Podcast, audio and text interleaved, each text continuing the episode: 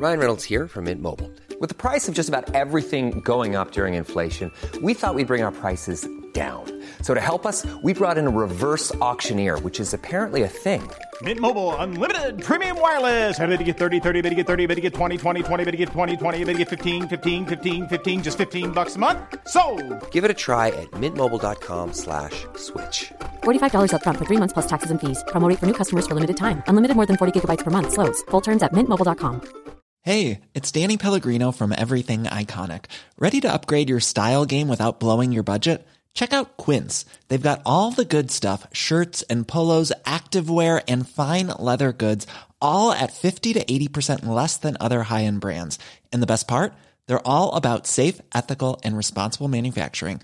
Get that luxury vibe without the luxury price tag. Hit up quince.com slash upgrade for free shipping and 365 day returns on your next order. That's quince.com slash upgrade. Uh, thank you so much for coming down. Really appreciate it. Insane in the Membrane podcast. Insane in the Membrane is back for another live podcast recording on Sunday, the 23rd of February. I found that through humour, people open up and we have a laugh. And I really appreciate you coming down and doing this. This is an intimate live show with comedian Rich Wilson and very special surprise guest in front of a small audience at the Pleasance Islington. In fact, you are so close to the comedians, you could probably lick them. Uh, we can have a laugh while we do it. I think that's what I'm trying to show with the podcast. January's a struggle for us all, so put yourself something to look forward to in February. Insane in the Membrane live at the Pleasance, Sunday, Feb 23rd at 7:30 p.m. Just five pounds. Nearest tube, Caledonian Road, Piccadilly Line. Dead easy, no excuses. You did great, Rich. Thanks, Bob. You Didn't did as well. great? Thank you. Click the link in the show description for this episode on your podcast app, or go to pleasance.co.uk. What do we do now? I don't know. I think that's it. Thanks for coming. Thank you. yeah. Thank you very much. Welcome everybody to another edition of Insane in the Membrane. Insane in the membrane. Happy New Year, everybody. And I imagine your New Year's resolutions have already fallen by the wayside, as have mine. Hope you had a good Christmas, so you had a good New Year. Hope you're recovering nicely and getting ready for 2020. Oh, yeah.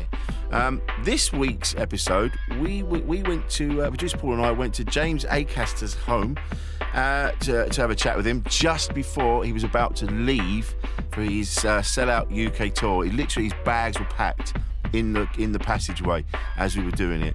Uh, and James uh, has gone on to just absolutely smash it. It- it- The tour has just gone absolutely nuts. I was lucky enough to see him at Earth in Hackney a little while ago, and the show is absolutely superb. If you do get a chance to see it, which I don't think you will, because it's sold out and gone. Uh, but if you see it anywhere on Netflix or something like that, do see it because it's a great show. Um, we had to hold this one back because we, we, like I say, we did it at the beginning of just before his, uh, his sellout tour. We had to hold it back because there's a few spoilers in the show, so we didn't want to give anything away. So we uh, so we waited till now. But uh, what a gift for the new year, ladies, gents, everyone. James Acaster. We measured it actually, and it was like, yeah, you fucking should have, but now, now they can't get it in. You're gonna waste these guys' time. and then like those, those came in and, and they, those they put it in and they went, there you go. And, and, and they went, when, when, when, did you, when did you have this measured? And I was like, oh, a while ago, a few, a few months ago. I was measured it all up. And they went, oh, good job. Uh, and then they, they went, and I sent, I had a photo of it there, and he was like, fuck you. You I was wanker. so Yeah. angry about it. I was like, Very spatially aware, James. You just Yeah. knew. You just, you yeah, just knew it. I looked at him and just knew that'll fit. But I, I, uh, Jade and I, with with our sofa, we just we went out to Asda to buy, just to get tea bags actually, and then DFS happened to be next door. Yeah. and we just moved into our flat in where, where the one you've been to, and then uh, we just we just have a look. And as we walked in, there was this this yeah this shiny blue, Yeah. very jade sofa, and it was like, all right, well, we'll, we'll and then suddenly we'd ordered it, and Yeah, uh, we didn't, yeah, we didn't measure ours either. Yeah. but luckily it came in two bits, and I do. I, I really loved putting that flat together. Like, I mean, I'm looking forward to like doing these other rooms because like it is so much fun. I like going like buying that clock. I was excited when I saw that clock. Like that got so good in the living room, and like just like thinking about all of it. I never thought I'd give a shit about any of that. And, no, like, but then it becomes when it's your place. yeah, Yeah. Well, not with anything like. Yeah, I mean, it's probably another mental health related thing, isn't it? But like, yeah, just just making your you feel like your own, your own place, especially when you do our job. Absolutely. You constantly feeling like you don't have some yeah a, a home for years. Yeah, Yeah, Well, I always, I was always influenced by the people that I was living with. I was always, they were always seemed to be more in charge with Yeah. the surroundings than I was, Yeah. and so it was all. It was, uh, yeah. I never really had much say. This has been the first time where I've put my stamp on it, Mm. and actually, I want it to be more. There's books that I look at where these these guys, their whole their whole lifestyle is not not just the things they wear, but the the, the places that they live in and what Yeah. they've got.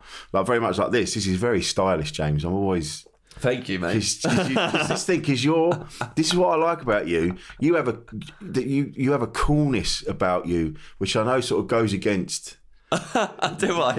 Yeah, like the, your poster. ever said that before. mate. I'm telling you, the poster for your for your latest show for um, Oh, yeah. Cold Lasagne with the glasses. And Yeah, yeah. I, I, I'm going to get that, and I want it on the wall because I think it's so cool. It's really cool. You do have a, even though you come across as a bit, uh, not geeky and nerdy, they're not the right words, but I'd probably use those words. yeah, but do you know what I mean? But and- it's yeah, yeah. awkward and. But you, you do have a coolness. You have a style, like the way you of you. dress. Yeah. yeah. I think I, I don't know. I, I I think that's just uh, that's very kind of you to say. You're cooler than me. Like like in terms of like you know like think I- categorically cool. Well, I think I'm more like paint by numbers. Yeah. Cool. Like people go like certain things. They go, oh, of course, yeah, he's cool. He wears a scarf. Oh yeah yeah. he's Whereas yours is more. Yours is proper cool. 'cause it's uh, you don't you don't see it coming. and it's like, I think we're both working with what we've got. I That's think all- so, yeah. That's all, that's all you can do, right? In order to be cool or yourself comfortably, you've got to go. This is who I am, and lead into that a bit more. Or just like what I like, love doing. Because for ages, all I did was um, I didn't f- even think about what I wore No. for like most of like in, until I was in my, my mid to late twenties, probably my late twenties. yeah. Actually, no, because I, I- started like when I started doing comedy, I started wearing all the jumpers and the slacks and like There was like that. it was actually you actually thought thought about it. It was Yeah, like, actually, because yeah, it was what- like yeah. that's what you know. Audiences don't know who you are. Yeah. So before you get to the mic, they need they need a bit of a flag up as to like what they're going to expect. Yes. Because like, uh, and so I'd like dress like that, and then they would like expect the kind of comedy I was going to do because I didn't have much money. I just wore that all the time, Right. And I didn't want to. No. So off stage, I was dressed like that all the time, and like, and like some days, you know, I remember like some other comics would be like, "The fuck are you still dressed like that for? You're not on stage right now." Well, we went up. We were in New Zealand, and Yeah. we went up. We went to um, went to, is it what's the island with the volcano? Yeah, and you, uh, you Waiheke. Wahiki. Yeah. and we climbed to the top of the volcano, and then we got back, and then you went on stage with the same stuff. Yeah, yeah. Even the yeah. shoes. you Yeah, know, like- shoe, you know, but yeah, climbing the fucking volcano with like you know brogues. Clarks Oh, was- yeah. and like an M&S jumper and all this kind of stuff and like school, you know, proper like you know some geeky slacks that, and like and then just going on stage and just like that. But like yeah, and then I made a conscious decision after I had, I had a. Oh, I was in 27 or something. Most most changes in my life happen after a breakup. But Right. like I was like 27, uh, and just remember walking out of my flat to the tube one day and just looking down and going, "I look stupid," and like really hating how I looked, and then deliberately trying to dress differently, not cool, but just differently. I was like, I just don't want to wear this anymore. Yeah. But then I got into another uniform, so it's like I think there's like. So then I got into like I wear cords now. So I wear like yeah. So Yeah. at that point I was like I'm just wearing cords. So I was always wearing slacks, and now I'm just wearing cords. And now I'm shirt. I'll like buy shirts instead of jumpers, and and like they'll be like you know plaid or like you know checked or whatever. And like I went through a phase of that, but like shopping at places like Topman and stuff because I was like, but it's amazing how that was like uh also like around that part of my life, it was uh I remember going to the like I, I became a massive hypochondriac again. So Right. I, I hadn't been for a while. as it comes, it comes and goes. Is it? comes and goes with anxiety and just like whatever it is. So like you know, going ah, so like coming out of a relationship. All I can think of that coming out of that relationship was everything that was wrong with me and everything I Oh, didn't right. like about myself. Yeah. So then it was just like I remember going to the doctors and being like, oh, I got this like dry skin on my face here, like you know, either side, and they were like, do you moisturize and or, or do you like wash, your- wash your face in, at night? I was like, no. They're like, well, you got you can't go and do that, mate. Like, if you, we got to wash your face with some, get a face wash. and get a moisturiser. And, uh, so it's like I, I might as well have been going to Jonathan Van Ness. It wasn't like you know, like I wasn't going to a doctor. And they're like, you, you should just do those things. And like, and so I started doing that and actually going to like and like paying a little bit more for a haircut Yeah, and stuff yeah, like that. yeah, and, yeah. and, then, and then asking the hairdresser like, what do you put in your? Like actually going, oh, okay, and doing stuff like that. and then like um, I had it again recently where like uh, I had this like rash come up on my face and went to the doctor and she was like, "Did you use aftershave?" I was like, no. She's like, you do that. I was like, and I, I told my, I told my girlfriend about it. She was like, is that how it happens? Every time you go to the doctor, they just give you like manscaped advice. Like, like, it's not, it's not. You're not ill. You, you just gotta look after yourself, It's like stuff that most grooming. people do. Yeah. But like, yeah, but I had that massive like, yeah. And then recently, I've kind of had it again after I um, finished those. I filmed those four shows. Yeah. I, and that was all like wearing corduroy and all of them and all, all, all terminal colours. And I had a big thing after that of being like, right now I'm going to look for more like colourful. Yes. And yeah, yeah, yeah. deliberately. Anything I've bought since then has been almost deliberately what I wouldn't normally wear. and like on actually on the episodes of Taskmaster that are in the studio, you can I've deliberately chosen really bright colours. And that that that poster you're talking about is like they basically that basically. Goes, It's- yeah. What's the opposite that I would ever wear ever? And then wearing a like sunset jacket and stuff. But you nailed it. You absolutely nailed it. Most people, it would look contrived, and it would look like, like you've just said. I went out of my way to go to the opposite of what Yeah. I was doing, but it doesn't look like that. You've, you've got this really good eye for style, which is, which I know has never been said to you, probably. You know, but- it's been said to me, and if, you if have. any of my mates hear this, though, I'll, I'll make fun of me so bad.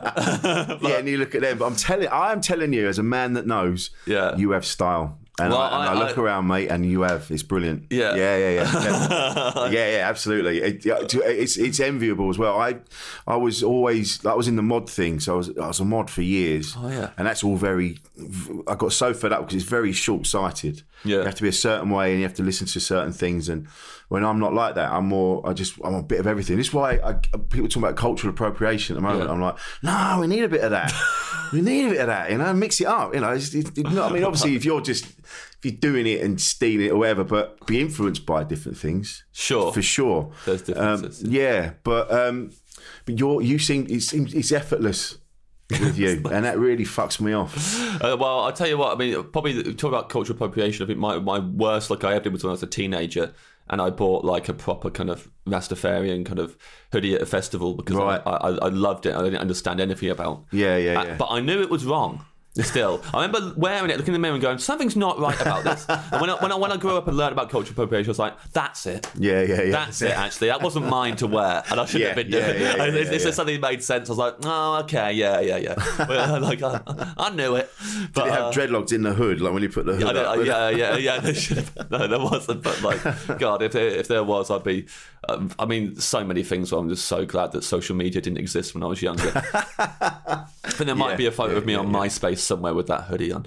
Wow. Uh, and, and I really, yeah, probably go to great lengths to seek that out and destroy it. I was going to say someone's probably going to look for that right now. yeah, now it's going to come back and haunt me. That'll be it. But this, I, I grew up. My dad, my dad was never. It was never one for you know. We like. It was never to. He like he'd shave and he'd ever get his hair cut in a normal Mm. way. But it was never. There was never anybody around to teach me about grooming and things like that. It was only Mm. Sure. from my first proper girlfriend, Zena. Yeah. That she said, "Yeah, you you can't dress like this anymore." You, Like I had a pair of jeans that I tried to bleach. Mm. But I'd only, I'd, I ended up just tipping bleach down the back of them. Great. So just look like you had some sort of accident. Yeah. yeah, which I told people I had. I went, oh yeah, I just dropped bleach on them.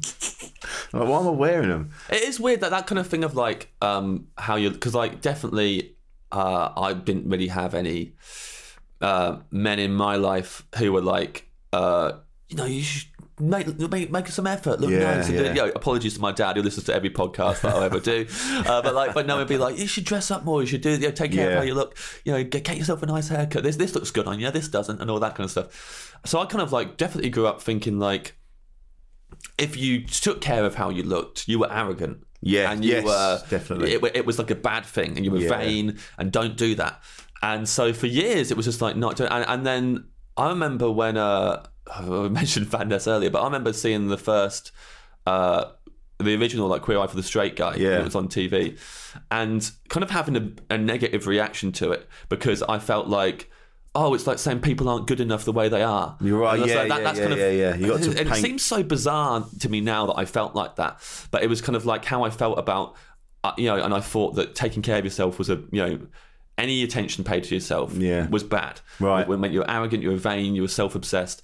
So like, I saw people going to other people and going, "You need to look better. You need to do this." It's like, but people should love me the way I am. Yes. And so I had this really negative reaction against it. And then like when the new series, when Queer Eye came out on Netflix, and everyone was going, "Oh, you got to watch it." And I was very resistant to it because I was Mm. like, no, no, because it's that thing of like, you know, when we're not good enough as we all this, and, and like I watched it, and then you kind of realise like, oh no, it's about thinking you are good enough. Yes, that- yeah, and it's, it's the yeah, exact yeah. opposite. It's like you actually saying to yourself, I am worth actually spending a bit of time and I, I am worth like you know taking care of myself, and uh, and all that, and, that- and that if you do that, you feel more worthy. And actually, if you don't. Uh, what I was doing before was kind of telling myself I wasn't worth Yes. worth that. Like I, I'm not paying attention to how I look. 'cause I think that's arrogant, and like I shouldn't be arrogant because I'm not. You know, Yeah, what, yeah, what, what yeah. do I think I'm better than everyone else, and I'm not better than everyone else. all this, and uh, it's it's really fascinating actually. I mean, I know there's like you know people have got their problems with uh, the queer eye guys in their you know their, their politics or whatever and all that stuff, but like. Uh, in terms of the the show, Mm. it's amazing. Like if we're talking about mental health, the amount that I found that to be helpful, Yeah. in a way that like I know sounds very basic, but like uh, it's just incredible how you, you watch a show like that and go, oh, actually, yeah, I kind of uh, I don't know. Thought, you see people who are like you on it. And saying things that you've said, Yeah, and, yeah, and, yeah. and when you hear it out of other people's mouths about themselves, you go, Yeah. "No, you shouldn't feel like that." No, actually, you know, I have conversations with people with blokes about moisturizer a lot. yeah, and it and it's something that I never grew up with that because grow like you know like growing up when I did it was like that was unheard of like Yeah. I even do it in my in my set where I talk about the cabinet that was in the bathroom was none of it was dad's it was Sure. like there'd be a shaving brush and his shaving gear Yeah. but the rest was just weird lotions and potions Yeah. that mum had tried and all her bits and bobs and Yeah. so it's only been in the last sort of five years that I've really been going. Oh, actually, Yeah. like you like you said earlier, I do need a bit. I'm Yeah. a bit dry around Yeah. My hands definitely dry. Yeah. And I have I have conversations with builders and people are like, oh, yeah, oh god, yeah, you got to you got to mate, you got to do that, mate. You got Yeah, to yeah. moisturise. You split hurts in the winter, mate. Yeah, yeah, yeah, yeah. And it's really it's nice. It's That's the thing, know. yeah. Builders know about it because they, they, they, but that's because it's got so bad that they're splitting and bleeding. so it's like, okay, now I'll put some moisturiser Yeah, you know, yeah. 'cause that's, how, that's how, how bad we let it get as blokes. I have to be physically bleeding and I can't pick stuff up. It's like, okay, now I'll put moisturiser on because it's a medical thing. It's like a actual. It's the same with mental as well, isn't it? You get to that point where you're just broken and bleeding, and Yeah. and that's and it takes someone else. Oh. mate, you've really got to sort yourself out, and Yeah. then you go, yeah, Yeah. But we have to be at that point where we've, Oh, I didn't. I didn't go to like. Uh, I, I, I, I, I went to. Well, yeah. I've, I've been to therapy. Like the first time I ever went to therapy was like in uh 2013 and it was when i was like and i didn't know it at the time but like i was just like ridiculously anxious uh, and like probably depressed as well but like my anxiety was like insane but i didn't think i, I had No. i didn't think i had any problems with anxiety or anything so i wasn't framing it as that yeah, um, but like I went to one therapy session, uh, and then like, um, and it was because like the relationship I was in at the time was kind of driving me nuts. And I was yeah, like yeah, really yeah, going yeah, yeah. crazy, thinking that like this person was going to leave me. And uh, so I went to this therapy session, and then I think we broke up later that day. Wow. it was like came back from it, and I think uh, like I think that was like she had been a bit like, ah, this is probably um gone too far. If he's if he's going to therapy, I, Yeah. so I probably should send this relationship. So she did the right thing and, and did do that. Oh, I thought you'd gone to therapy and then come back and go right out. No, no, no, no. I, I, I think she was like, Yeah. ah, do you know what? He's maybe doing worse than I thought he was. And Yeah. maybe we should just Yeah, yeah, yeah. end this relationship. Because, like, you know, in a way, what I was mainly kind of like obsessing over was like thinking we were going to break up. And I think she was probably like, well, we are. and I should probably just do it now. And, Yeah. and it was for the best, like, made me feel a lot better. And I went to one more after that, but I was just like, I feel great now. Yeah, of course. And that's just, she was Yeah. like, okay, well, you seem cool. And I was like, right, great. And then I, so then I just thought, right, that was it. I just felt stressed because my relationship was bad. And that was, and so now And I don't need it. to go. I don't need to go anymore. And so I didn't go for ages. And then, like, it was 2017 where, like, I, I had a, had a breakdown, but actually acknowledged that it was that. Right. So, like, you know, I think I, it definitely happened to me before, probably a couple of times. Like, once when I crashed my car when I was 18 and I wasn't okay for like six months. Yeah, I heard that on the other on uh, was it Adam Buxton's one? Yeah, it might, but I think I've talked about it on a few things. Yeah, and that was you were talking about the fact that you didn't think it had affected you No. that much, but then in the evening, Oh, uh, yeah. you, yeah, you suddenly would think about death and Oh, it was a thing of like Yeah. I, I had a whole day of just being like having a laugh about it. I Yeah. crashed my car, ha, ha, and whatever with, with my friends, and then I remember, just being alone in the in the house, and everyone else had gone out. I don't know, don't, can't remember what the rest of my family were doing, but it was just me on my own, and I was like washing this plate up in the sink, and looked up at the window, it was right in front of the sink. It was just dark outside. Yeah. It was winter, and it was just my reflection, in this black black Wow. mirror, and I was like. Oh. I didn't realise Yeah. I'm gonna die. I, I, think, I think I was on the toilet when I actually sunk in. I think I did that, felt a bit down, then sat down on the toilet, and then went, "I'm going to die one day." And it was It's, like, it's uh, a mad one, isn't it? When you realise. yeah, I think I I, real, I had moments like it before. Yeah. but it was like properly sinking in of like, oh shit, I don't understand anything. I don't understand the the world that I live in. I don't understand how life works. You know, am I just a bunch of like meat and chemicals and like I'm not really me. I'm not really Wow, a person. yeah. I'm just I'm just a bunch of stuff firing out different emotions and thoughts. But at the end of the day, it's all going to break one day, and then I'll just like be a just be dead, and like that won't mean yeah. And, and then Yeah. who, who- whoever was I anyway, and, and all this stuff, and then like so it was six months of like, but I didn't think at any point during that uh, I'm depressed or I'm anxious or anything like that. No. I was just like, and, and this is true as well. But I was just like, I had a car crash.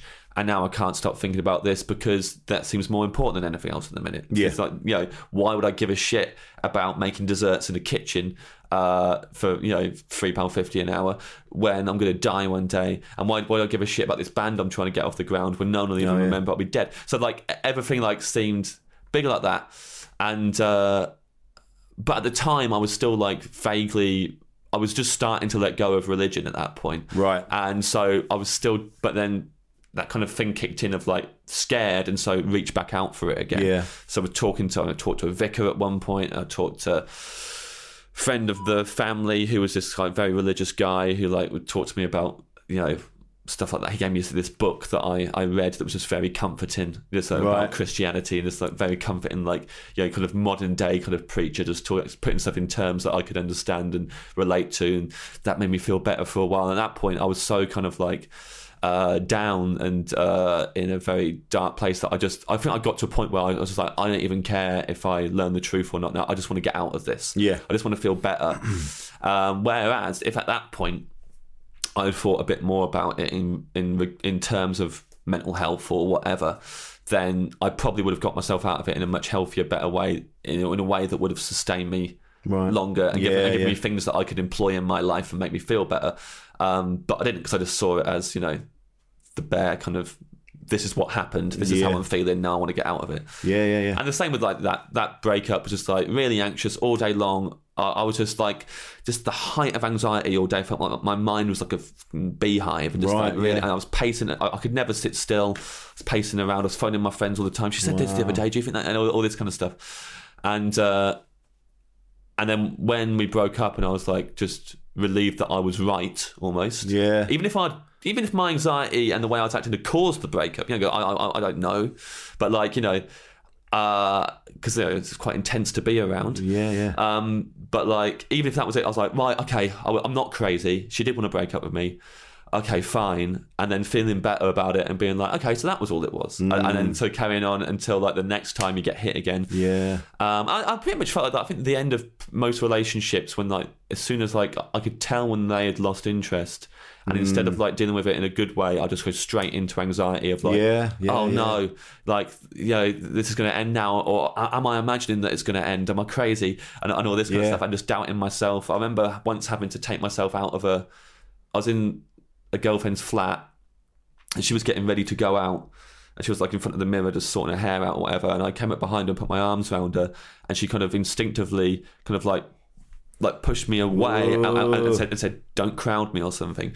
And like, probably like you know, the relationship was like starting to come to an end. Mm. And that I remember as soon as she did that, I remember kind of almost freezing, like behind Yeah, her. and then yeah, she yeah. went into the bathroom. And as soon as the door locked, I went out the flat. I just went down the stairs, out the flat, into the courtyard, and just started pacing around the whole courtyard and being like, "Just, just leave, just go Oh, home now." wow. And when she gets out the bathroom, you just won't be there, and that'll be it. Yeah. just go. And then I was like, "You can't fucking do that. You, you look fucking insane." and, and then like went back in, and by the time she got out the bathroom, was stuck. She didn't even know I Oh, got wow. of She didn't even know that She didn't know that any of that had happened. I was sitting there, you right? And then like not, you know, pretending Holy like nothing's shit. wrong. Yeah. And like, so it was that for like years of like, you know, Wow, but when it's out of your control, if you don't want it to end, sure, that's it's out of your control, which is even worse. It's- Yeah. it's different if you're both kind of like, oh, I'm not feeling this. Sure. Yeah, I'm not feeling this either, and it kind of peters Yeah, out on its own. But if there's one of you still, no, no, this is Yeah. cool, I love it. Yeah. But, uh, but that other person's the one that's not feeling it. Yeah. that that must that's horrible. It is you know. horrible, but at the same time, if like if I'm to reflect on it, like you know, like they were they were right Mm. that the relationship wasn't good. Um, we weren't very well suited to one another. But like I was so kind of like again, there's a bunch of stuff that I hadn't worked through at the time. Like I just if I was in a relationship, uh, it was almost like well, I've got to make this work. This has to work. Yeah, And- yeah, and- yeah. But rather than kind of being like, oh, do you know what? We're not that well suited to each other, so we should just break up, and that's fine. Yeah. And it's, and it doesn't mean that either of us are bad people or anything like that. It doesn't mean that you know I'm a dick. It it just means that like you know. That's It's just not doesn't- It's working. not working. Yeah. But instead, I'd be like, no, no, you've got to work on it. You've got to make it work. You got, to, yeah. And I didn't want them to. So my self worth was too tied up in the relationship, Right. and, it, and it shouldn't have been. I should have been like, no, I, if they don't want to be with me, fine. Yeah. Uh, but like instead, it was like, I, I, I- and I didn't. I, again, it was like never really acknowledging it, putting it into words or whatever. I just thought that if you're in a relationship, you've got to make it work. Exactly, it's that. It's that. It's, this you don't stuff. feel you've put enough work into it. Yeah, yeah. You know, oh, I, yeah, I know that. I've heard that before. So Yeah. you've got to work at it. So Yeah, oh, yeah, yeah. let's work it. But yeah. Yeah. if you're if it's not working and, it, Well- and or you shouldn't be together, the chemistry's not there, and Yeah. you just you're just papering over something that's and you don't realize until you're in one that works. Mm. Like now, like, I mean, easily the best relationship I've ever been in, Right. and uh, and it's just been easy from the start. And oh, like, and when you go, oh, this is how it should feel, and like, yeah, and and it's just uh, it's completely different. And um, I realized, like looking back, there were some things sometimes that I've called love in my life, and it's not been that. Yeah, but I've yeah, mislabeled yeah. it. Some of like, you know, actually anxiety and being like, oh, I love this person because when I'm around them, you Yeah. know, oh, it just feels like so.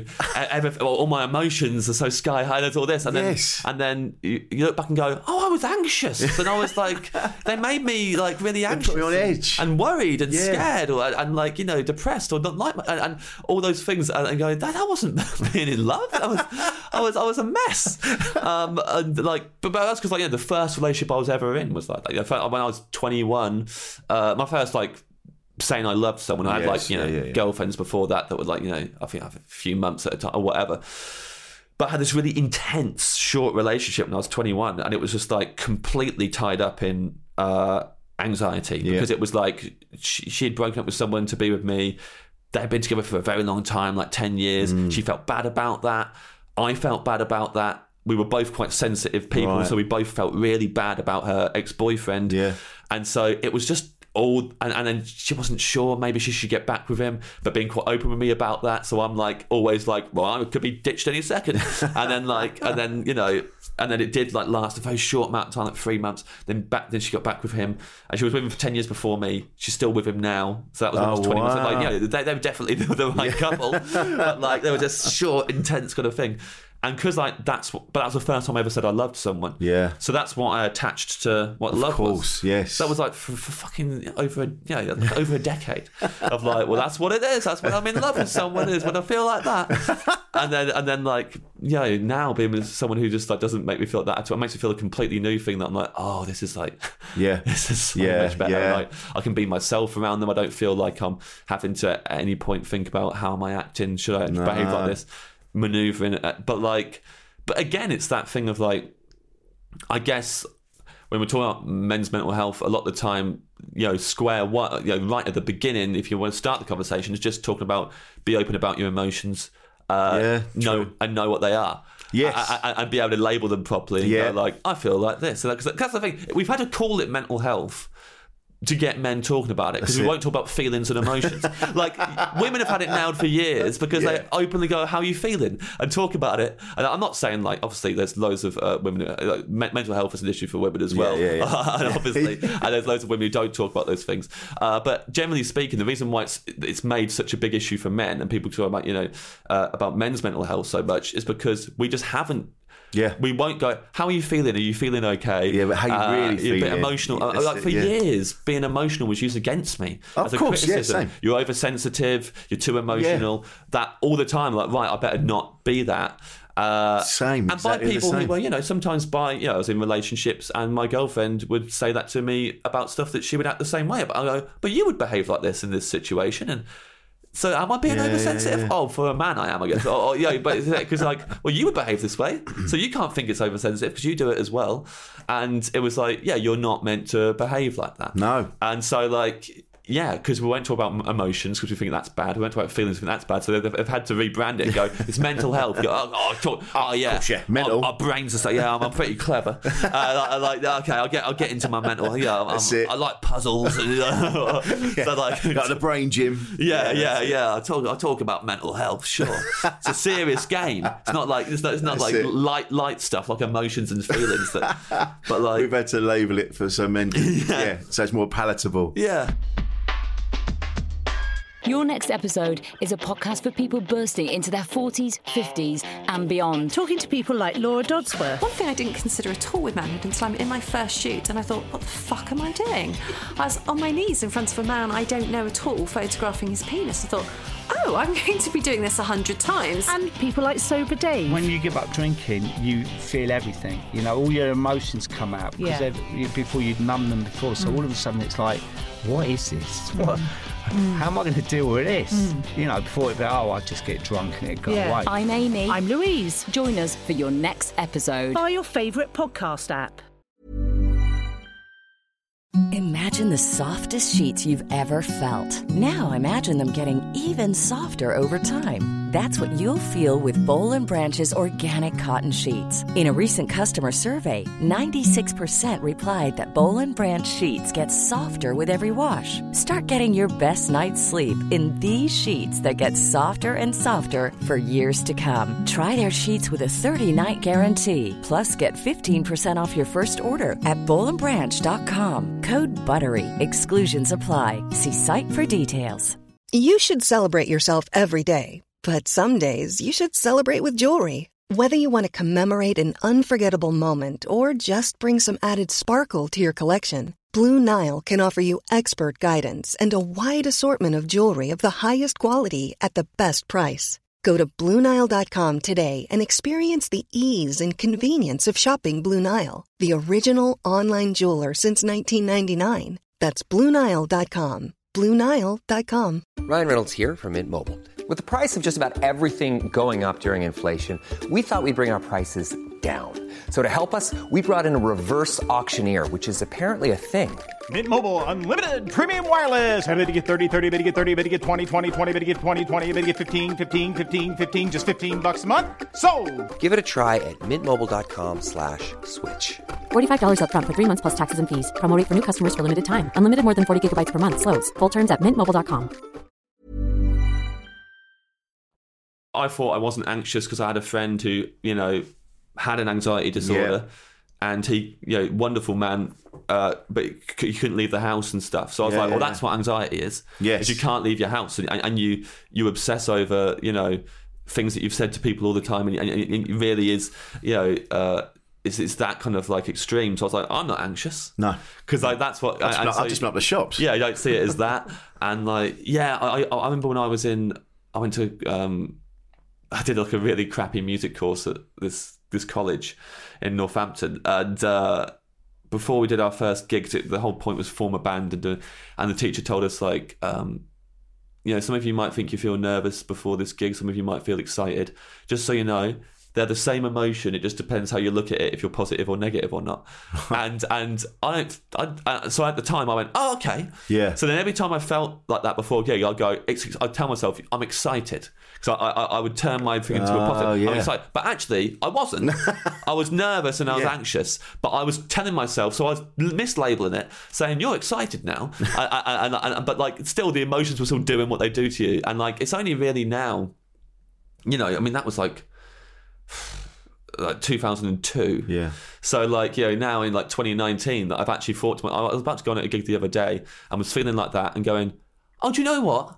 You're anxious and you've been anxious every week, like multiple times a week before going on stage for like over 15 years. Like it's a, and you're like, oh, what a thing to put your body through. Yeah, yeah, yeah. Every single like I- and like on this tour, I- I'm on a tour at the minute, and like I'm doing t- two halves, and so I feel like it before going in the first half, and I feel like it before I Oh go on God. in the second half, uh, and it's like an hour each half, which is the most I've ever done. And so like in the interval, I'm like not just feeling anxious about going back on, but I'm feeling tired as well. Yes. Uh, because it's a, and it's a personal show, and it is like a show that's talking about my mental health, which I've never done before. So I am kind of sitting there like. Oh God! I've got to go back on. I've got to tell them all this You've stuff. got to dig deep. Uh, and, Yeah. and, and all the, but like at least now I'm going. I'm nervous and that's okay. Yeah, yeah, Rather yeah. than going, I'm excited. I'm walking around like a madman. I'm really excited about this gig. I'm like, no, you're not.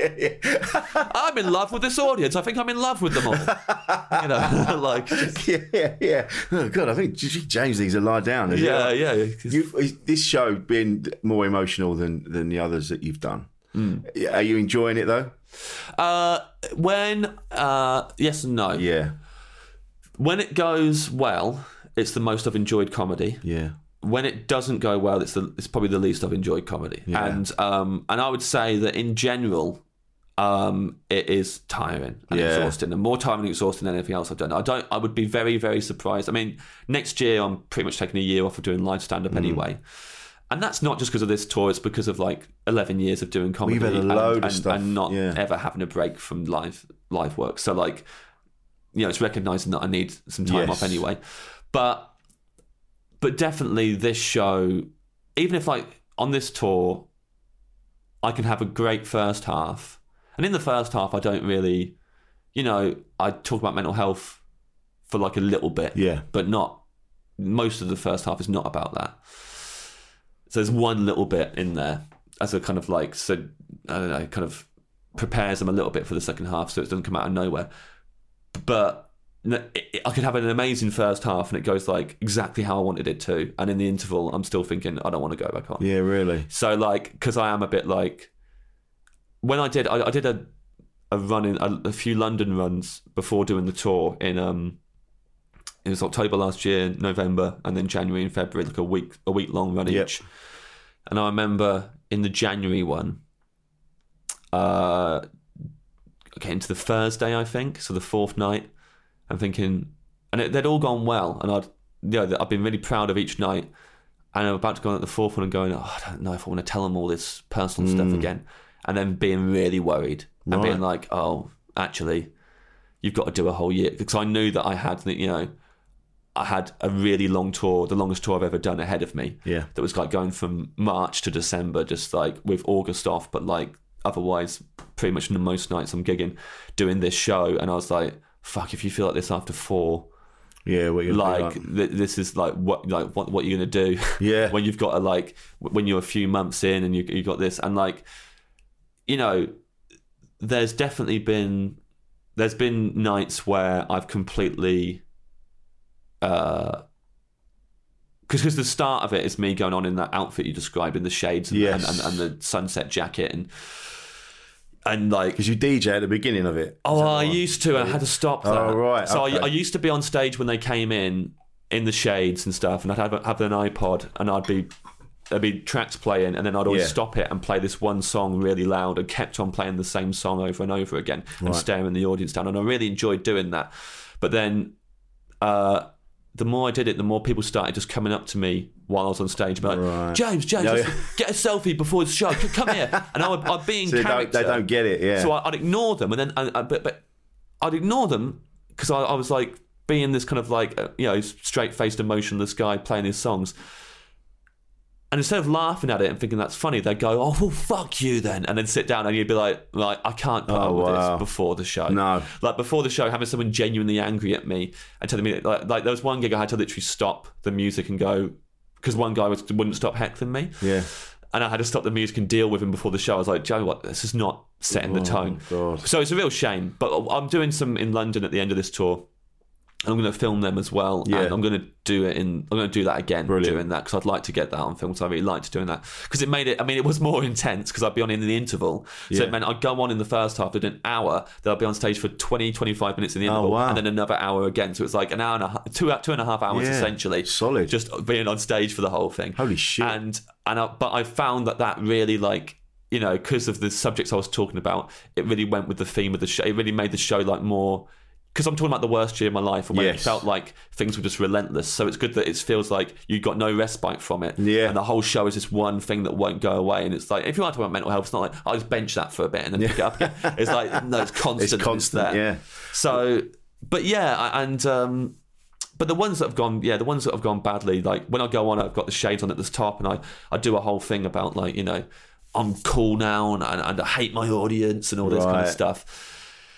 And crowds who have seen me over the years and know what I do, it's a really fun beginning to the show, and they know that it's not at face value. But I still, you know, we're always, always going to get people who haven't seen us before, or places that you've never been on tour in that particular place, and they're less familiar with you. And doing those ones and going on and doing that bit, and them taking it a bit more at face value, Yeah. Really takes the wind out my sails early doors. Because I think, oh, I'm staring down the barrel of like two hours now in front of these people, and and, And this uh, bloke's and he's livid and he's yeah, and I've got to really try and not like not drive it into a ditch. I've got to be like just get to the interval. yeah. And if you don't acknowledge how it's going by the interval, you're gonna feel better. And I know that logically. Yeah. I know logically, if you get to the interval and you haven't said this is going shit, you're shit, I'm shit, or whatever, Yeah. Then you'll be relieved in the interval. And when you get to the interval, if you've if you've done that, then you'll be able to do the second half. Yeah, yeah, yeah. And you're fine. Um, but still, you know, I've been doing this since I was an open spot, fucking gigs up by by, by, going like, oh, you don't like this, Oh, man. and, and, Yeah, feeling all that yeah, yeah. insecurity and and uh, insecure, but also like you know. You, you feel angry on stage at that. like, why do you not like it and all, and all this Yeah, like yeah. um, yeah, and- and- and it get- it gets even more when you're like I've built my own audience now you still don't like this uh, and like and uh, and like you know the amount of times I'm sat there in the interval just last week I was in the interval going like what the fuck are you doing man you know Right. not to do that Yeah, yeah, you've yeah. learned a million times don't don't throw it back in their face and tell them they're, that they're a shit Yeah. audience like you know not to do it and you've done it again and now you've got to go back on and do an hour. And in this next hour you've got to tell them that you had suicidal thoughts. You've got to tell them all this stuff. And you don't want to tell them that now No. because you just made enemies of them instead of like a, a group of you know if you didn't do any of that shit and they were just quiet you'd come off and you'd be like ah good that i didn't have a go at them. They're quiet but do you know what? They're probably Yeah, yeah, still yeah. enjoying it or you know that means that this is probably the audience that needs to hear this you know what you're talking about even more so like you know because then you're not preaching to the choir Yes. so like so good so just go out there and do the show and don't worry about them being quiet it doesn't mean they're not enjoying it doesn't mean they're not engaged with it doesn't mean they're not thinking about it but if I'm in the interval thinking you fucked that, I'm just like it's and, and it is that thing of Yeah. going like why, why? I mean, know, you know, it comes down to tiredness. You know, I'm too tired, and when I'm too tired, I get I get stressed, Mm-hmm. and I'm, I'm, I get more anxious or depressed more easily. So I'm knackered, and then doing stand up is insane. It's, oh, it doesn't make any sense when you really look at it. Everyone who tells us I couldn't do what you do, what do you do if they don't laugh? What do you do if they heckle and all this? And we all act like like um, for for years I was such a bullshitter Yeah. when when they go like, what do you do if they don't laugh? And go, that's all right. Yeah, don't laugh. They don't laugh. It's up to them. Uh, what, what do you do if someone heckles? I just fucking deal with it. Uh, you know, you- you- judge it on its own individual merit. It's fine. Yeah. What, what do you do if you don't feel, if you don't feel like being funny that day? It's my job. I've got to do it. and it's actually bollocks. All those things that people who don't do stand up are afraid of and, and, and would worry them, and the reasons they don't do it, all of those things affect me. Yeah, yeah, yeah. I, I'm, I'm, I'm affected by audiences not laughing. Of course. I'm affected by someone heckling me. Yeah. I'm affected by being too tired to do the gig. Like, all of it affects me. Yeah. And um, and most nights I am going, yeah, I'm not, I'm not superhuman. I'm exactly like everyone else in this room, except I wrote some material. Yeah, yeah. Like I, I, I, I, I wrote some material, I worked on it and did gigs, but I'm exactly the same as you guys are, I'm fragile. I, can't really uh, deal with a lot of the Yeah. judgment that comes with this with, it. with this job. I've never felt like I fitted in. Yeah. And now I'm sitting in front of you. Yeah. Uh, uh, saying, no, no, I'm fine. I'm fine. But Yeah, really, yeah. I'm like, oh, I just want to fit in. Yeah, yeah, yeah. Uh, it's Yeah. madness. It I is to be accepted by you all. but at the same time, I want to be in front of you. Yeah. Doing this to you. Yeah. Oh man. Yeah. It's, if you, I've done that before at a gig. I remember being on stage, and suddenly I just thought about it. I Mm. just went, "Why are you doing this?" in my head, and then suddenly the audience like they all sort of like felt really far away, Mm. and I just. Oh no! Well, and then I could hear myself talking. Yeah. And oh god! Oh no! I've done it. I've taken the lid off. Yeah, yeah. I was fine before. Yeah. Yeah. I, I- I've had so many ones where I've articulated that on stage, and I've, I had a gig in Brisbane, and I was. It's the most tired I've ever been before Mm. a gig. Like I, I, I'd, I'd done uh, two weeks in America, uh, where I'd been like flying to a different place every single day, Bloody hell. and by myself without a tour manager, and doing two shows a night that were. Um, an hour and a half each without an interval each, so it's like three hours of comedy a night Jesus. and uh, I've done that and then gone straight to the Melbourne Festival and done my show every day, sometimes twice a day for two weeks there. Obviously, incredibly lucky to be able to do all that. Yeah. But by the end of those four weeks, I was exhausted, Yeah, yeah, physically yeah. and mentally exhausted, and I needed a break. But instead, I'd book myself in this little, you know, couple of gigs in Sydney, Perth, Brisbane before going to New Zealand. So like, I was, uh, I went to Brisbane. I think, it was it was the last one of those three. So I'd done Perth, I'd done Sydney. I was already kind of like starting to come apart. Yeah. Because again, like you know, your time zones start changing again. Yeah, yeah, yeah. And they don't realise how much that fucks you up. Absolutely fucks you up. Yeah. I, I got got to Brisbane. I remember getting to a hotel at Brisbane and just immediately like one of the few times in my life where I've just like sat down and immediately fell asleep, and um, and then got woken up to go to the gig. And was so tired, and I went on, and they were just a very reserved audience. Oh wow. And so, Yeah. like, I didn't have any energy, and they didn't have any energy. Ugh.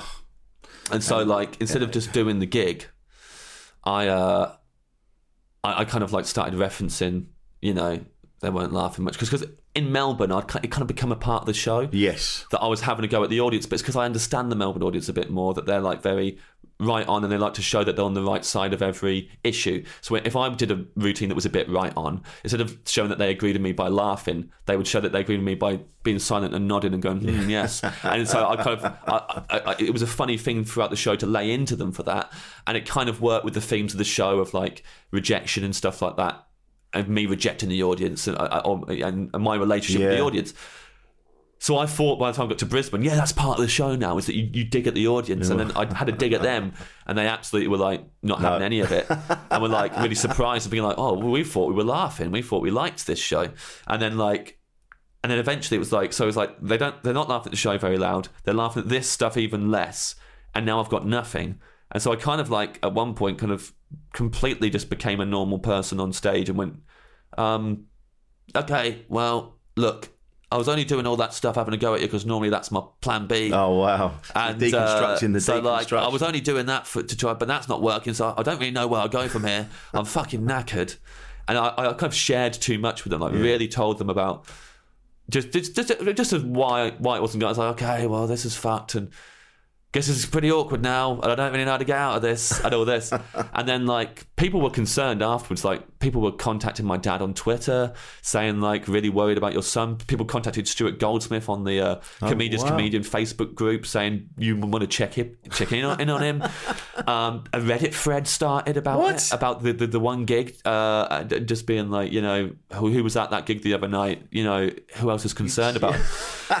And really, it was just that I was absolutely exhausted and shouldn't have been doing a gig. I should have been having a day off. That was all it was. Um, and my, but you know, my job involves having to talk for an hour. Yes. Uh, you know, some people, if they're feeling like that at work, can just get their head down, sit behind their desk. You know, Yeah, uh, yeah, yeah. okay, I just won't do much work today, but I don't have to speak to people out loud about what's going on in my head all the time. Yeah. Uh, whereas, like, I- I'm having to try and you know make them laugh, and sometimes part of making them laugh is being real with them, and, and go, well, if I go this way, I might find an observation that we all relate to, and then Yeah. you don't, and you feel even more alienated. Like, oh, I'm the only person who feels like this, so I'm a weirdo now, and they all think I'm weird, and then you get defensive.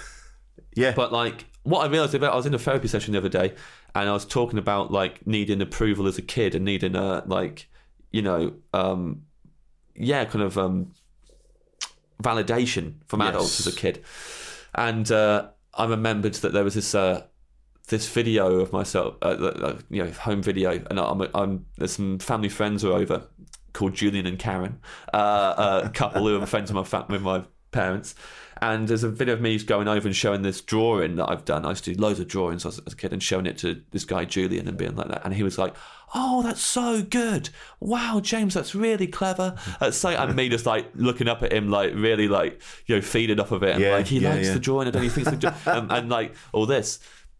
And in Brisbane, they were at that gig. That that that couple had Right. moved to Australia, and I hadn't seen them since I was a kid. And they had contacted me and been like, "Can we come and see you tonight?" And I got them tickets.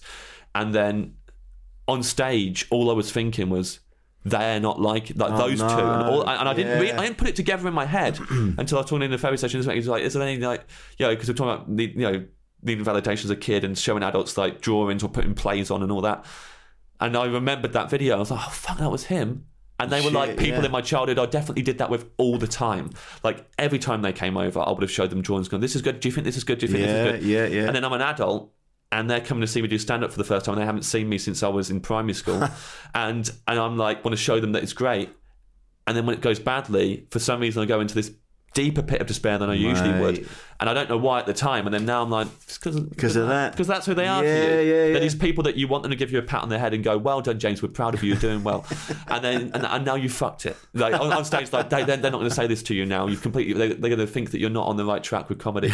And um, you know, But you've got, but you've done so many good things and had so many good gigs and have been so successful that that that things like that now probably you, you you're able to go. Oh, like you've just said, I just needed a night off. yeah. Where at the time it was probably more intense than that, but now you can sort of look back and go, "Yeah, I haven't fucked my career. Hmm. I just had, I just got to take some time out." Yeah. When I get like that, I, I've learned a valuable lesson. Yeah, I'm, well, I'm able to give myself to know how to deal with it. Like, so like, having a year off next year, Yeah, which might become two years off. I'm not putting any kind of like time limit on it, but like I wouldn't have been able to do that before because I would have felt like I can't afford to take time. I need to. I need to be constantly on it, and not Yeah, not, yeah, not even thinking of afford as in money wise, although that definitely was the case as well. But like thinking of it in terms of like just reputation wise, like I need to continue doing stand up and keeping everyone's heads, otherwise they'll forget about me, and I, I, I won't be able to keep doing stand up anymore. And I want to do this as a job, so I want people to see it. Um, whereas now, I am a little bit more like, oh, Joe, what the things that I've done that I am proud of, because I, I would still probably look back and say that I have enjoyed less gigs than I haven't enjoyed right. uh, and that's like a shame. but like, I would say like less gigs, than, and also that the lows I feel after a bad gig, I very rarely feel the equivalent in highs after a good gig. Okay. I'd say once recently I did, and it was insane what it did to me. Like I, I, I, I, had the best gig this show's ever gone, and Yeah. for 24 hours afterwards, until I had to do my next gig, I was high as a kite, just properly so happy. I Yeah. haven't been like that probably since I was an open spot, and I felt like you know, actually maybe like every show, maybe every show I've done, I've had like one gig that's been like that. Where Yeah, I've gone yeah, like, yeah. that's exactly how I wanted it to go, and that's how, exactly how it's always been in my head. And then you come off really on a high that I did it. I, I made the thing I wanted to make. Um, but normally, if I have a good gig, I feel relieved. Yeah, I just feel okay. relieved it didn't go badly. Right. And when, when, when it goes bad, I feel utter like not only should I quit and that I'm I'm not good at this and I should, I should and it's not good for my mental health either. Like it keeps doing this to me, so Yeah. why am I doing it? But also I'll, I'll be like. And what do I do after this? I don't know what else to do. Oh fuck! Life, life is so fucking long, and I, I, and I, I don't know how to fill it. I don't, I don't, I don't know like how to. Uh, I don't know what my like calling is in life. I, I, I'm not be good at it. I'm going to start something else. I'll just find a whole bunch of new problems with that. Yeah, yeah, yeah, so I'm yeah. completely, uh, you know, catastrophizing and depressed. And after a bad gig, Yeah. whereas like after after a good one, I'm never, you know, I'm hardly ever like, oh, I'm the king of the world. This is great, and like the opposite. So looking back, you know, but but now on the positive side, I have got enough things that I'm proud of that I'm like, do you know what? If I take some time off and, you know, that's for whatever reason eventually means that I fall out of favour, I can't go back to stand up or whatever. If the worst happened, I can deal with it because like I'm happy with what I've done. Yeah, Like, yeah, yeah, What I've done is enough for me now. Uh, the, the, I think really what I wanted to do since day one. I didn't realize until I did it was film some shows. Right. So it's like I've filmed shows. I've got them. I can watch them back. I've only watched them back once, but like I watched them back and was like, that's what I want those shows to be like. And so I was like, great. And after that, I just felt like I've done it. I've, I've done what I wanted to do. I've been very lucky, you know, being able to do the books as well. Yeah, you know, yeah. I, I grew up reading like Dave Gorman books and stuff like that, Yes. and, and wanted to write those kind of books and be and, and like so. I feel very lucky to have achieved that, and uh, and yeah, and then there's been other things that, have been yeah, I think those thing, those two things, the books and, and the specials and the podcast with Ed, are other things where I'm like, yeah, that's what you wanted. Yeah. You wanted to do them. You've achieved that, and uh, so now just like go a bit more easy on Yeah, yourself yeah, you can have a and, little and bit of move, break, and move mate. away from it, and and then you can look at all the bad gigs you've had, all the gigs that felt bad, and kind of be a little bit more like. Yeah, you. You were like, just- like yeah. yeah, you you're having a bad time. Yeah, like you're you- having a bad time, and uh, and uh, you're not insane, and most people wouldn't even get on that stage. No, exactly. Like- especially with the, like you say, the turmoil that was going on Yeah. in the behind the scenes, especially the stuff you talk about in this latest show. Yeah, You know, we won't go into details now so people can see it, but the one thing when we had dinner that time and you were telling us about it, Hmm. and you were saying how I, I mean, it's going to give it away a little bit, but it, you said how Mr. Bean is everywhere. Yeah, and sure. since you said it, he's fucking everywhere. it's everywhere. It's everywhere. Yeah, yeah, Every, uh, like, there's dolls, there's toys, there's this, there's that. He's in every single shop. So you got that going on. Well, that's thankfully the lighter part of the show. Yeah. So that's like uh, not so much of a. That's the that's the thing in the show that I don't know when this podcast will go out, um, but like uh, I'd say that I tell one lie in the show, Yeah. And that's that I tell them that everything I talk about on stage I've dealt with it and I've processed it and it's fine, and that's not true. Right. So that bit is true. That bit I've dealt with it years ago. It's fine. It's just funny to me. It's Yeah. fine. Um, but there's you know there's three other big stories in that show that you know I, I can talk to people about, but they still trigger emotions and still No, make really? me feel shit. And that's definitely something I won't do again. No. Is talk about something too early. Yeah, yeah. yeah. Um, and I, you know, I, I, I, did it because it wasn't planned. I, I didn't plan to do this show. I, I, I, after the specials went out, I was worried that I wouldn't have anything. I wouldn't be able to write something else Mm. after that. So I just thought it's really important that you just do a show now and that you get a show done. Um, and you don't get in your own head about No. following these specials that you know to other people they're specials that they like sure but you're making a bigger deal of them in your head than Yes, they are you're, you're seeing them as these like grand achievements that, eh, that but like actually everyone else says oh yeah that guy did some specials once and actually following them up isn't such a big deal and you need to just follow them up so that you don't Yeah. you know make it bigger than it is in your head so I was just like right book loads of work in progress and do some gigs Yeah. come up with a new show and on stage I was trying to do the old stuff I used to do I used to like pretend that I was an undercover cop while I was in witness protection and have a big ruse that was silly and whimsical That's it. We're trying to find. And, were you trying um, to kiss Yoko Ono in one of them? yeah, one of them I was defending Yoko Ono for the whole thing, and trying to kind of stand up for Yoko Ono. That was it. And um, but you know, I just found in those shows, in those work in progress shows, that didn't work anymore. People were a bit like, "Oh, okay, he's kind of doing," that. and my heart wasn't in it, and it No. was like, and then I just started, you know, thinking work in progress to do whatever you like. It doesn't matter. When I was an open spot, Josie Long told me to just try any idea you've got um, when you're an open spot because no one can judge you, and I always see like. Working on a new show, work in progress, as you're an open spot again. So you try everything again, and, it, and that, that they can't judge you. If they do, who cares? Like they're Yeah. If, they, ju- if they're judging a work in progress, it's not for them. No. Work in progress is just for me. So I was, I started going, oh, I'm just going to tell them about this personal stuff and see what happens. And I thought, like, oh, maybe down the line, you know, I'll feel figure out a metaphor to do that isn't. that I don't have to talk to them about. Yeah. I'll, I'll figure out a ruse. Like, oh, I'm in prison or something, you know, or, or, or something like that but nothing worked as well. I, I was even trying to ditch that. There's a big routine in the show about being dropped by my agent, and um, I tried to get rid of that and not do it in the show multiple times. I, Really? I, I'd do it at work in progress gigs, and it'd go really well one night, and would feel like the most important routine I'd ever done, and then the next night it wouldn't work, and I'd feel very alone and judged. and uh, then and then then you know the next night it'd be a disaster. Yeah. I've, I've, I've had two people in work in progress shows cry during that bit Bloody and hell. stuff like that because I got it wrong. I got the the, the tone of yeah, or, or I, you know Yeah. people have been talking. I think a guy was talking during it, and I was like, "What are you talking about?" Because it's like you know, oh, work, shit. work in progress. So, so I'll go into the audience more. What are you talking about? And he's like, "It just reminded me of something that happened." And then cry out. To, oh, the the show ended with Oh, me God. hugging this guy on stage as he cried and everyone leaving. And I remember thinking, I can't Shifts, man. have gigs turn into this. No, I- no, no. It, it can't be. I can't be responsible for this. No. like it's not fair on this guy. It's not. You know. So like, um, a lot of missteps along the way of being like, this is not what I want this to be.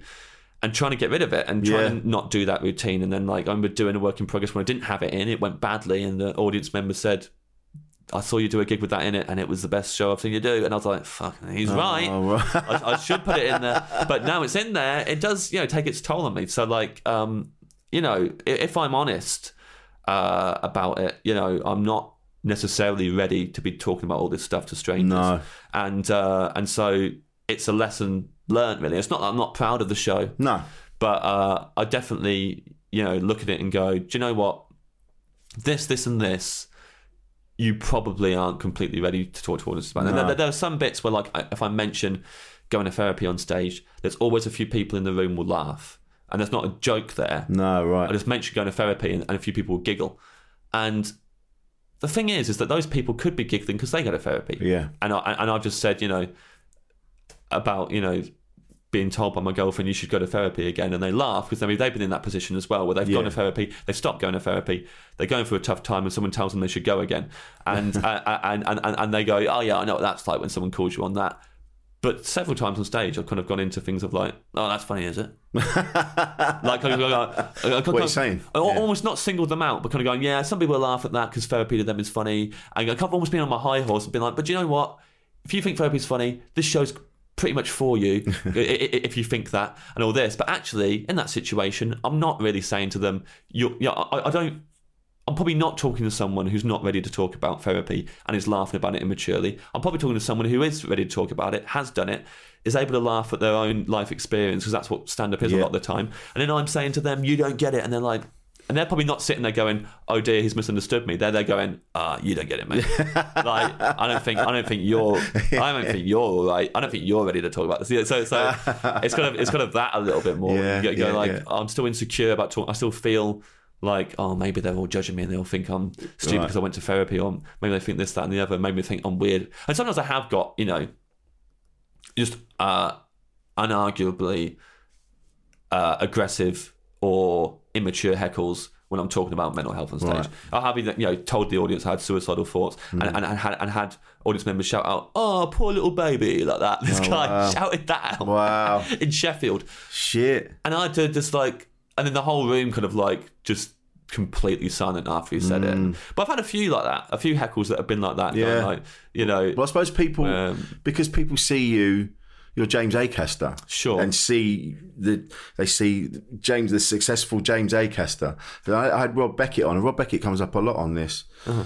Because he, when I interviewed him, and he said that he's still, you know, he's Rob Beckett, and he's on all these shows. Yeah. He didn't say that. I was like, well, you're, you know, you, Yeah, yeah. On, you look like you're having a great time, but he's like, sometimes he's lying in bed, and he's like, what's the fucking point? Sure. He still feels sad, and he feels still shit because he's a human being. And that's the same with you. So you had such a traumatic thing you were going through. You were just like, I'm just going to fucking end it. Yeah, sure, yeah, And yeah, yeah. yeah, it's- it doesn't matter how many shows you've done or what successes you've had. Mm. Underneath it all, you're a human being. Yeah, it's still the same. Also, Beckett last week. Beckett, I, I, I don't, I don't really see Beckett that much. No. uh, um, I don't think we've ever like properly hung out one on one before. Uh, but like, I always get on with him when I see him, and um, I definitely have that. Even though I know who I, you know, I know that with me, you know. Audiences or whatever might see me as one thing, and I know that I'm that's not who I am. I know Yeah. that I'm a person, but I can still look at other people. I look at, I look at Beckett and think like he's got it sorted. Yeah, yeah, Be- exactly. Beckett's Yeah. fine. Beckett won't care if like the audience aren't laughing that much because he's he's comfortable enough in himself. He, and, and and he's like you know, and, and he's like a he's a real um, you know works. He kind of like. He's a, he's a, he's a, he, he knows that he's going on getting the job done. Yeah, tonight. so yeah, if they're not yeah, laughing, yeah, not laughing. Who cares? And the other night, I was like, I had a gig, and I was like, oh, I was just feeling shit before even going on. And Beckett rang me up out of nowhere, And I answered it, and he was like about to do a, a venue that I'd done, and he was like, "What's this venue like?" and all that. And I Yeah. just told him, and we had a chat, and he basically feels exactly the same as I do. and I was yeah. like, and it was such a weird thing where like eh, he's such a it was it was such so good of him, really. To, he won't. Yeah, he probably won't know how, how much I needed that phone call. 'Cause He, he kind of phoned up and just said, like, you know, basically that he was before I could even say any of it. I didn't say to him, "Here's how I'm feeling about gigs." He was like, "How's your tour going?" And, and I was like, "Yeah, it's all right. You know, up and down. And how's yours?" I went, "Yeah, good. You know, obviously sometimes, you know, don't laugh much. And you just want to tell them about the ideas up, and you just think, fucking hell." Because it's a gruel. And, and he said to me, "You know, if you, if you ever want to ring me up at any point, because like, you know, uh, there's only like me and you and a couple, couple of other Yeah. people." At the minute, who are doing uh, these kind of gigs where like we've just started doing these rooms, Yeah. and like so we understand what it's like and we do it we're touring it right now and if you ever want to give me a ring and chat about it then Brilliant. go go go for it and and afterwards I felt like this is someone who like I kind of naively uh, and ignorantly kind of thought like almost like when I would come off after having had a go at them hmm. he would be the kind of comedian I'd think about and go he wouldn't do this. Like what why am I such an idiot? Like I like Yeah. why I, I can't, something's wrong with me. I can't do this. There are more professional comics out there like Rob Beckett who just wouldn't do it.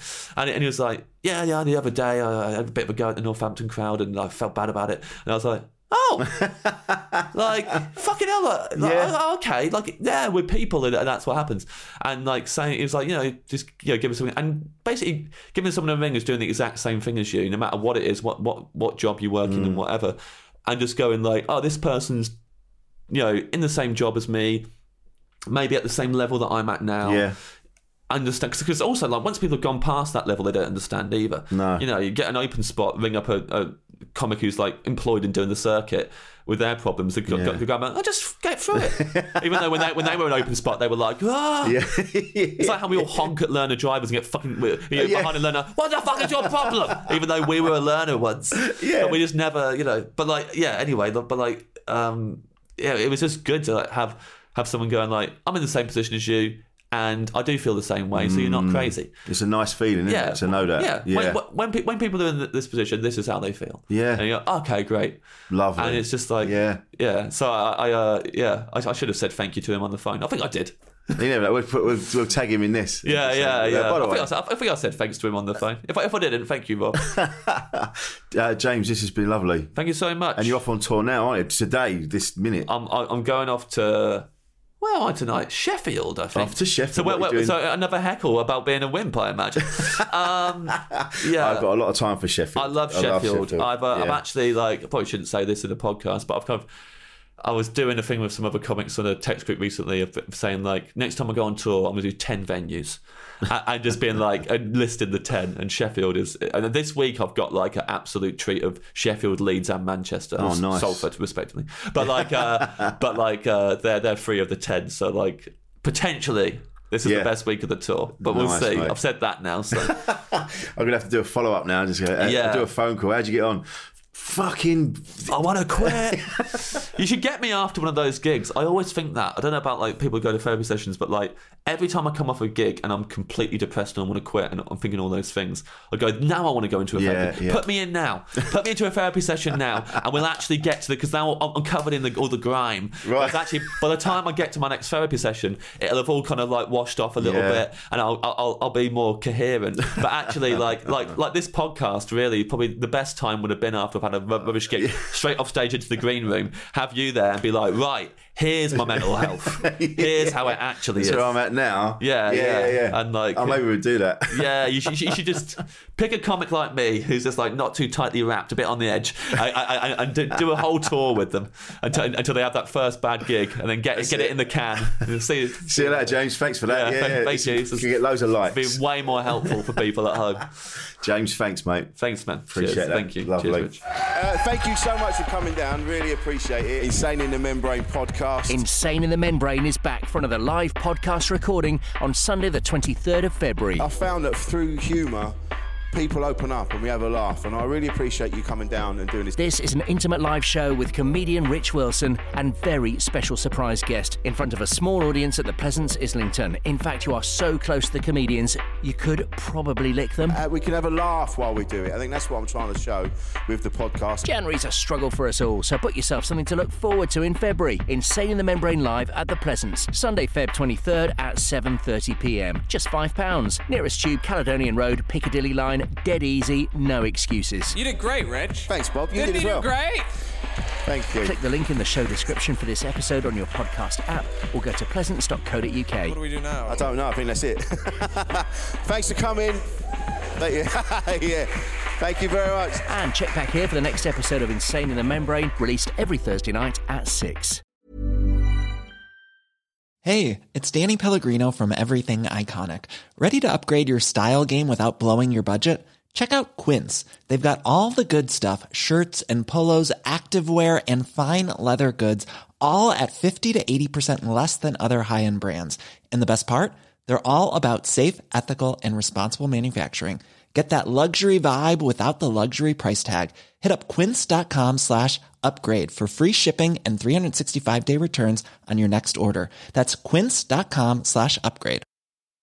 Imagine the softest sheets you've ever felt. Now imagine them getting even softer over time. That's what you'll feel with Boll and Branch's organic cotton sheets. In a recent customer survey, 96% replied that Boll and Branch sheets get softer with every wash. Start getting your best night's sleep in these sheets that get softer and softer for years to come. Try their sheets with a 30-night guarantee. Plus, get 15% off your first order at bollandbranch.com. Code BUTTERY. Exclusions apply. See site for details.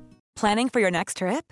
Elevate your travel style with Quince. Quince has all the jet setting essentials you'll want for your next getaway, like European linen, premium luggage options, buttery soft Italian leather bags, and so much more. And is all priced at 50 to 80% less than similar brands. Plus, Quince only works with factories that use safe and ethical manufacturing practices.